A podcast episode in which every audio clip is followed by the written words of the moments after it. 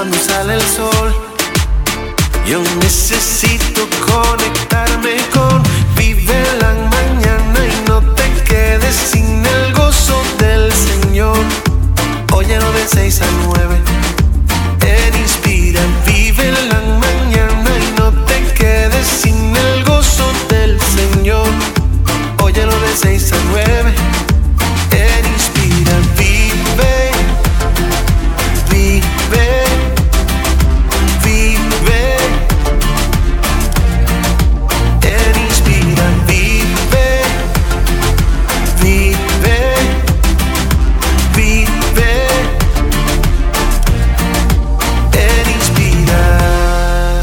Esto es Vive la Mañana a través del 88.1 FM. Inspira para toda buena obra. Ánimo donde quiera que usted esté. Recuerde que usted puede descargar nuestra aplicación y estar en contacto con nosotros eh, en las diferentes plataformas y en las redes sociales también. Usted vaya a nuestro fanpage en Facebook que en este momento estamos eh, celebrando un en vivo para que usted se conecte, nos vea y también comente. También usted puede entrar a nuestra página web www.881inspira.fm. ¿Cómo que se me va a olvidar eh, la página de nosotros? No puede, no puede ser, no Qué puede ser. no puede ser.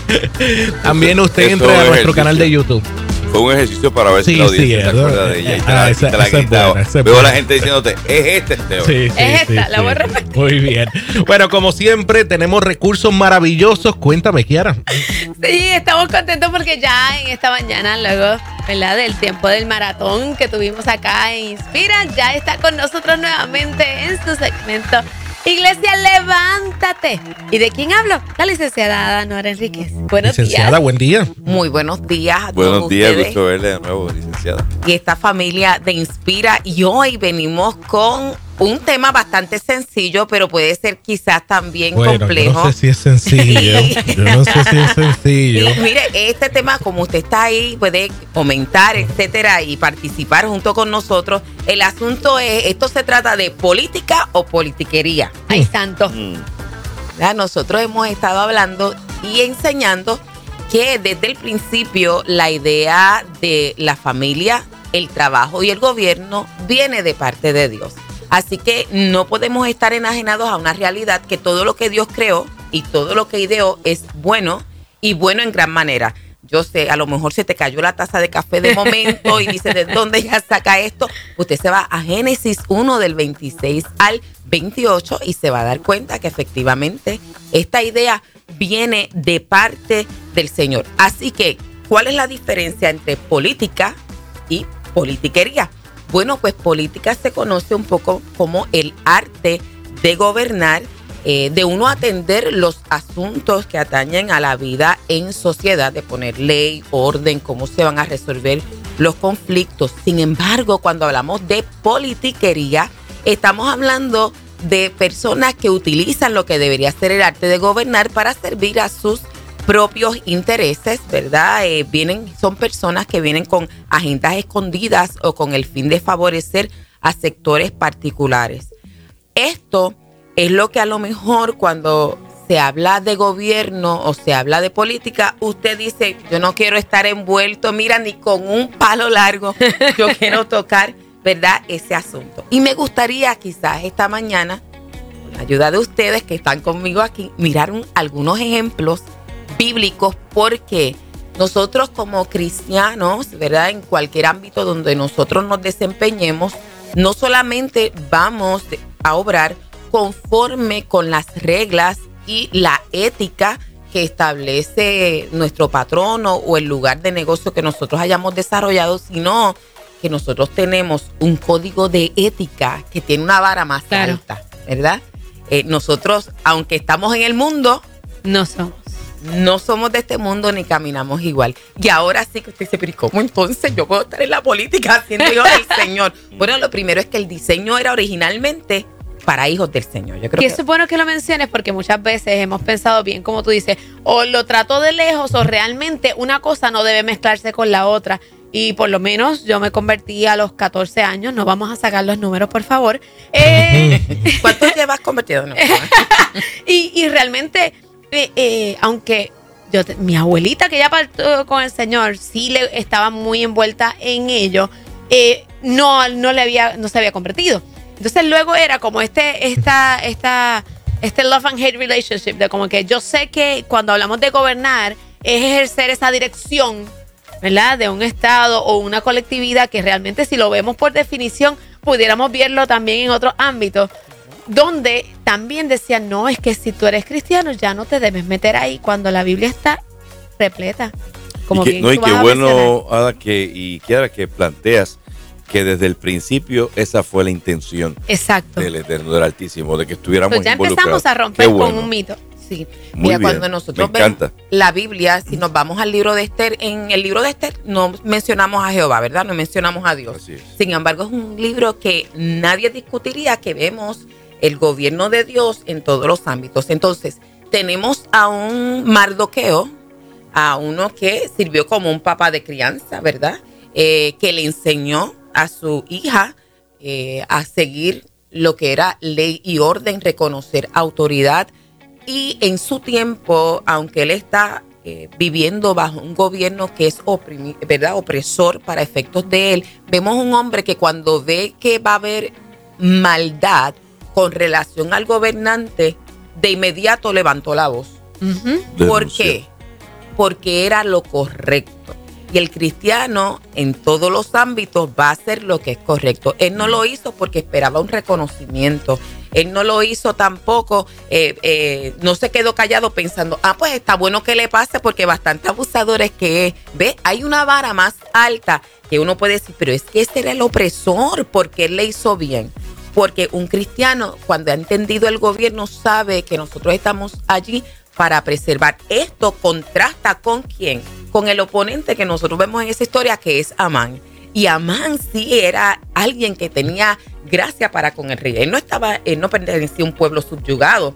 Sin embargo, vemos un Amán que está buscando aprovecharse de la relación con el rey para obtener beneficios propios, que de hecho induce al rey a error mientras está dentro del gobierno para que legisle en contra de un pueblo sin saber que la reina pertenece al mismo. Ahí tenemos un ejemplo de lo que es política y lo que es politiquería. No solamente eso, en el caso de Mardoqueo, vemos a un hombre que entendiendo el gobierno de Dios, aunque sus pares, es decir, el resto de los judíos, no los vemos eh, revelándose, ¿verdad? Podríamos decir, o estableciendo una eh, postura firme ante una decisión o ante una ley eh, que estableció que efectivamente él tenía que adorar o tenía que postrarse ante este otro hombre. Vemos a un Mardoqueo que decidió, no, yo reconozco que en mi caso solamente yo voy a adorar a Dios y eso es parte de lo que es el gobierno. Sus padres no estaban de acuerdo porque nadie más vemos haciendo eso.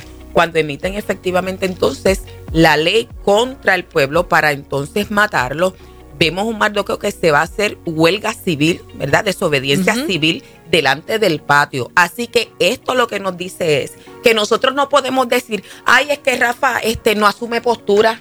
Ay, es que Esteban tampoco. Y Kiara me dijo, Ada, ni te muevas. No, no, no, no, no. Si yo entendí lo que es gobierno, yo tengo una responsabilidad de parte de Dios de establecer lo que es correcto. Aunque me cueste, ¿ves? Ahí es que no nos gusta.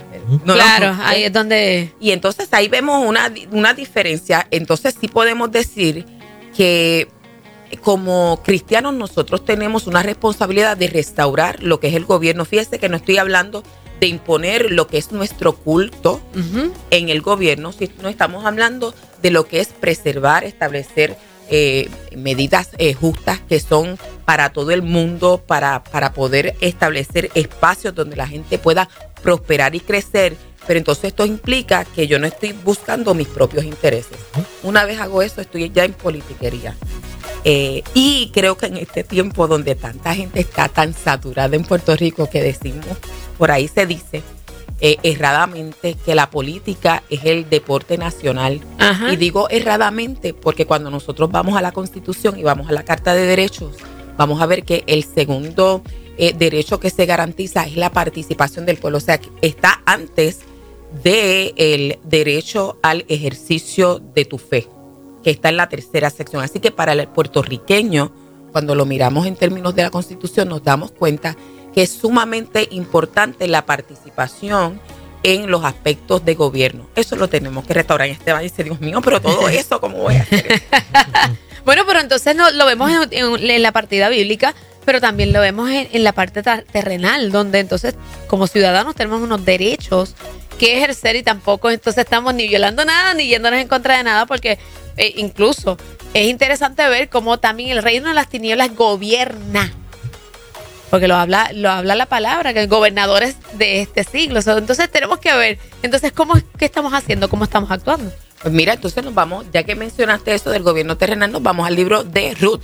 Y allí cuando nosotros vamos al libro de Ruth, nos vamos a dar cuenta que tenemos leyes de quiebra en operación, tenemos lo que es la ley de inmigración, eh, tenemos también la ley de sucesiones, ¿verdad? Lo que es restauración, todo ese tipo de cosas lo tenemos allí. Y cuando vemos en ningún momento nos encontramos con Ruth o Noemí eh, haciendo un ejercicio de adoración a Dios. Este libro no trata de eso. Este libro trata de la eh, lo cotidiano de la vida de las familias, los problemas que son normales y cómo se supone que se resuelvan. Y vemos a vos como un elemento de alguien que eh, es un hacendado, que va a resolver asuntos, que se presenta delante de los ancianos, que era el cuerpo que en aquel momento decidía sobre las controversias, que llama a este primo y le dice, mira, hay que rescatar esta, este terreno, esta heredad, tú estás en mejor posición, ¿qué vas a hacer? Se hace de una manera pública. ¿Y por qué planteo esto? Porque el cristiano que está en la política no es un cristiano que se va en cuartos oscuros a estar estableciendo eh, planes o está haciendo estrategias para tramar cómo hacer caer al otro. Vos ya tenía un interés, ya sabemos que él estaba inclinado, su corazón estaba inclinado hacia Ruth o no. Así pues él pudo haber ideado otro tipo de cosas o haber estado con ella y después decir, pues mira, yo, pero no, él fue de frente y un cristiano en la política conforme lo que es el gobierno de Dios nunca lo vamos a ver esconderse. Así que vemos ahí otro libro que nos enseña a nosotros que Dios está interesado que cuando se establecieron parte de la legislación, la mayor parte de la legislación que Dios establece a través de Moisés es para regular lo que son nuestras relaciones diarias. Cuando nosotros vemos lo que es la política y la politiquería, podemos saber que la línea pudiera ser muy finita, ¿verdad? Porque sin darnos cuenta y si no estamos apercibidos al ambiente y a aquellas eh, banderitas, eh, podemos entonces entrar ahí. Ahora, ¿qué consejo darías, verdad? No tan solo bajo el consejo bíblico, sino quizás también a, la experiencia y los años que, llevas. ¿Cómo uno decir, espérate, yo tengo que tener cuidado que si yo suelto esto o si estas convicciones las dejo que sean eh, trastocadas, puedo ir entrando en una conducta como esta porque ciertamente no vamos a estar en un ambiente todo el tiempo agradable, ni tampoco que piense igual que nosotros, y no todo el mundo tiene el, ese, esa fortaleza para aguantarlo. Entonces, ¿cómo, ¿cómo uno podría decir, ok, o estoy pasando para allí, tengo que tener cuidado, o realmente yo no estoy preparado para eso? Déjame añadirle a, esa, a ese argumento, Ada, pensando en el hombre y mujer que quiere aspirar a cumplir con alguna misión, en este caso a la política, se afilie bajo una consigna política, una insignia, un partido, pero entonces el partido en el ejercicio como institución actúa contrario a los principios de él, cómo él puede manifestar eh, algún tipo de denuncia o, cómo puede mantener esa pureza, la, eh, integridad. Que, la integridad que estás planteando para hacer la distinción de la política. Para mí es bien difícil que ahora, eh, me refiero a ella porque ella planteó la pregunta, yo eh, abstenerme de mis principios para decir que me voy a mantener íntegra. Es imposible porque ya eso, eso es parte de mí. Y de hecho, lo que, lo que me ha ayudado a mí a establecer claramente una línea, aun cuando uno pueda tener temor, aun cuando uno puede ver que va a tener pérdida, es precisamente que yo sé que hay uno que gobierna sobre mí, no por temor a que me vaya a ir al infierno, no, no, no, es por amor, ¿verdad? Porque yo sé lo que él espera y yo sé lo que se requiere. Eh, y también sabemos que tenemos la ayuda de Él. Entonces nosotros no, no podemos, ¿verdad? Así que esa relación con el, Señor no puede faltar, no puede menguar, porque si no podemos... En segundo lugar, si yo me voy a lo que es local en Puerto Rico y a nuestra constitución, pues lo primero que dicen nuestros asambleístas de la constitución es puesta nuestra confianza en el Dios Todopoderoso. Entonces tampoco me puedo abstener de eso porque me parece que precisamente ellos estaban confiando en que ese respeto y esa reverencia, que no implica una religión práctica necesariamente, pero es que tú sabes que hay uno más grande que tú. Que aunque ustedes no me vean aquí, el Señor está viendo mis pensamientos y mis sentimientos, ¿verdad? Entonces, eso nos ayudaba a nosotros mantener claro qué es lo que está bien y qué es lo que está mal. Cuando entonces nosotros hablamos, mencionabas que podía haber una línea muy finita. Yo creo que la línea no es finita. Yo creo que la línea es muy definida entre lo que es política conforme a Dios y lo que es politiquería conforme a nosotros. Y cuando hablamos de politiquería, estamos hablando de que yo, si, si por yo eh, ganar, yo te voy a pasar por encima, por eso es que tenemos el problema. hablo de esa forma sigilosa que el enemigo entiende que a veces quiere entrar, Ah, ¿no? Ok, ok. Entonces, ¿cómo, ¿cómo nosotros guardarnos? Un ejemplo práctico. Cuando yo fui al debate me dijeron si yo iba a atacar a alguien. ¿Por qué?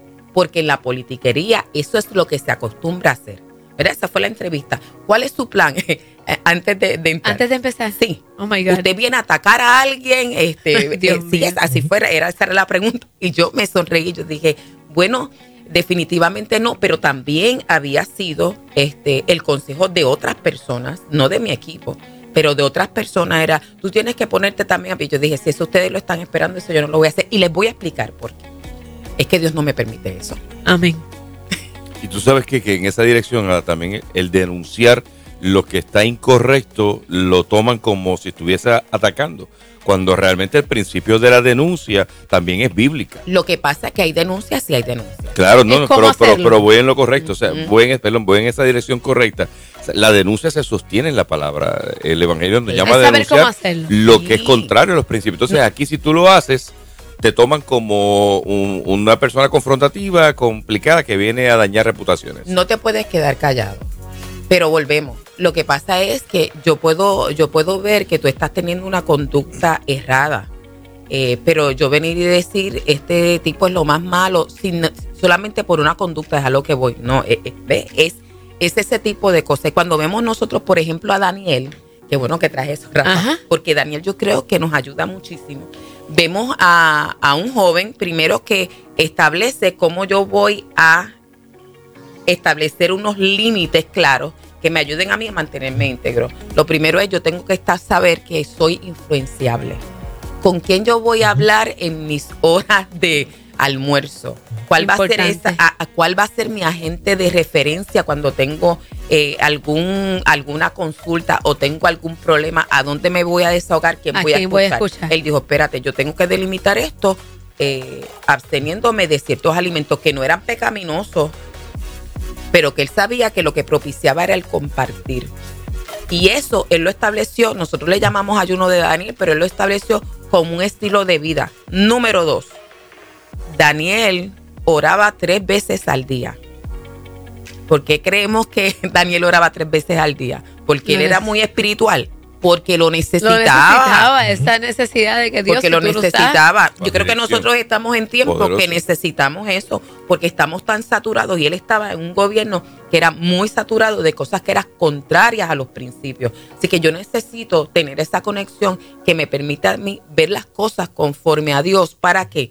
Para yo poder, Santo. cuando voy a denunciar algo, denunciar la conducta y no denunciar a la persona. Y eso yo lo consigo recordando que el Señor me llamó a amar a mi prójimo, pero por amor yo no lo puedo dejar en error.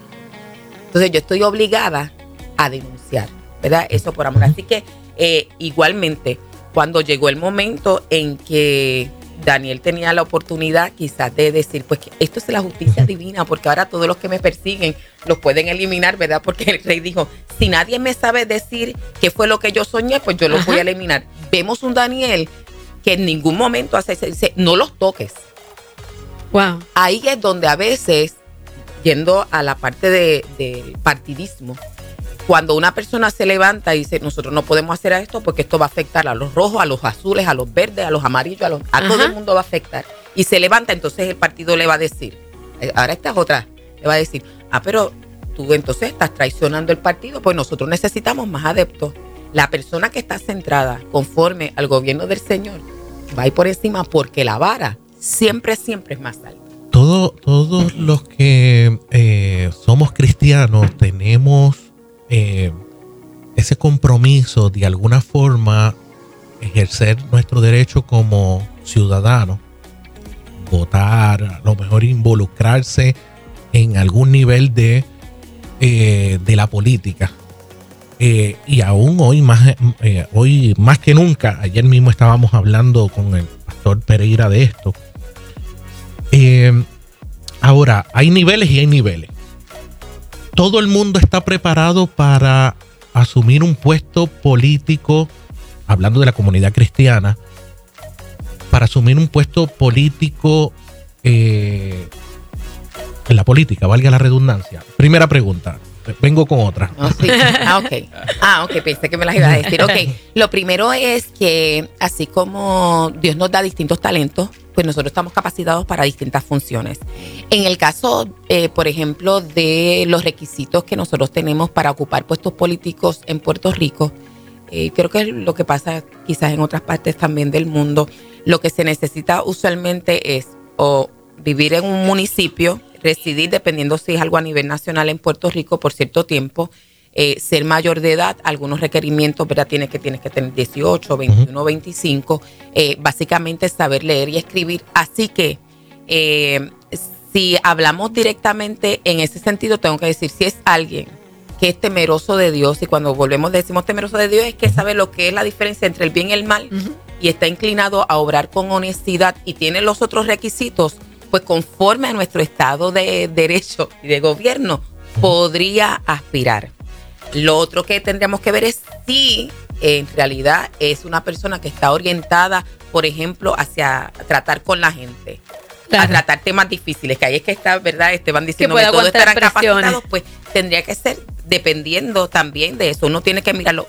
Igualmente eso también se puede desarrollar. Porque es un, reto, es un reto oh. muy grande. Y la mentoría de alguien, me imagino, también en el proceso. Ayer eh, precisamente mencioné, yo creo que para ese tipo de cosas hay que tener un llamado de lo alto porque eh, el desafío que hay allá y lo que te vas a enfrentar es, en este tiempo, es, grande. Y no quiero irme por ahí porque si me voy por ahí puedo eh, hacer otras, eh, otras preguntas que nos vamos a desviar, pero la última es, ¿qué, de, ¿qué consejo usted le da a las personas que van a aspirar para un puesto político? ¿Qué requisitos como cristiano? Olvídese requisitos de, de, del país, del gobierno, es otro tema. Como cristiano, qué requisitos debe de tener o qué cosas debería de tener eh, presente, qué aspectos debería tener presente para aspirar a eso, para ir preparado. Pues eso es una escuela de aspirantes, Esteban, lo que estás pidiendo, ¿verdad? Porque es bastante extenso. Si yo me voy rápido por Éxodo 18, 20, yo creo que es por ahí que está cuando Jetro le da el consejo a Moisés, que es un consejo bien práctico. Eh, que le sirve no solamente al aspirante, sino a nosotros cuando vamos a elegir personas para puestos. Eh, se tiene que escoger personas que estén capacitadas, ¿verdad?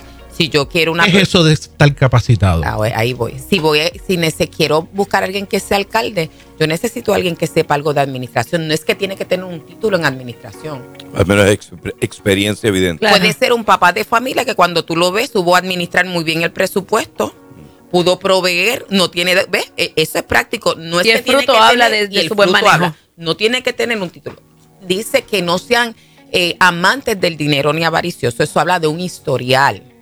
Que sean temerosos de Dios, ¿verdad? Y que estén dispuestos a trabajar. ¿Ves? Cuando lo miras son unos requisitos mínimos. ¿Por qué? Porque como este, estas posiciones son para servir, no para ser servidos, Muchas veces buscamos el profesional que es muy competente y competitivo. Y que muchas veces lo que va buscando es, ¿verdad? Lo que le, ha dicho la cultura, que para ser exitoso tienen que mirar, sí, pero nosotros tenemos que buscar gente de servicio. Así que eh, una persona que está aspirando, dando algunos consejos inmediatos, tiene que mirar en cuanto a su familia, eh, si está casado, su familia está dispuesta a correr con, con él o con ella eso es importante, porque eso va a tener un impacto inmediato, eh, va, a colocar a la familia en el ente público. Eh, hay algunas cosas que pasaron en la familia que realmente se resolvieron o no y la familia va a saber manejarlas si viene al foro público. Porque Mm. como estamos en un tiempo que eso es lo que se hace, atacar a la gente. Sí, se va a buscar ¿Verdad? en el baúl, no importa de cuánto tiempo. Este, eh, económicamente está tan comprometido o va a ser una campaña, ¿verdad? Tiene que también buscar ese, ese aspecto eh, del presupuesto. Emocionalmente está preparado. Yo creo que ahí. Eso es bien importante, importante también. Más que el equipo de voluntarios, todos esos aspectos que, que hablan di- directamente de uno y de los que están inmediatos. Eh, me gustaría cerrar preguntándote, eh, eh, Ada, a veces yo reflexiono en Daniel 5, 1 al 31 y veo la historia de Belsasar y me pregunto por qué a veces Dios no interviene directamente con el comportamiento de algunos gobernantes que hemos elegido. Me da la impresión como que nos delegó esa responsabilidad a nosotros, como bien lo mencionas. Sin embargo, me llama la atención cuando eh, el Eterno determina juicio sobre el gobierno de Belsasar, señala lo mal que hizo, pero va contra él también, en el término de que su conducta es lo que lleva a que de- el desencanto de él por su gobierno eh, lo destituya. Eh, esa voz profética tiene que seguir siendo relevante, porque tal vez no vamos a ver a Dios escribiendo en el Capitolio, eh, allí evidente de su inconformidad con cómo se administra la justicia en este país, pero entonces, con- para cerrar lo que estamos escuchando, debemos entonces continuar eh, vehementemente defendiendo lo que es la política bíblica y sana. Qué bueno que mencionas eso porque en la época de Daniel el pueblo no escogía a sus gobernantes. Era una época de monarquía. Por eso es que se dice que Dios escoge reyes, porque era una monarquía. Nosotros no vivimos en una monarquía. Aquí la responsabilidad la tiene el pueblo. Y si nosotros decimos que somos cristianos, deberíamos escoger personas conforme, Que nos represente. Conforme a unos principios básicos. Así que esa sería la respuesta. El Señor no va a venir, para eso tiene una iglesia que es extensión de sí mismo. Santo.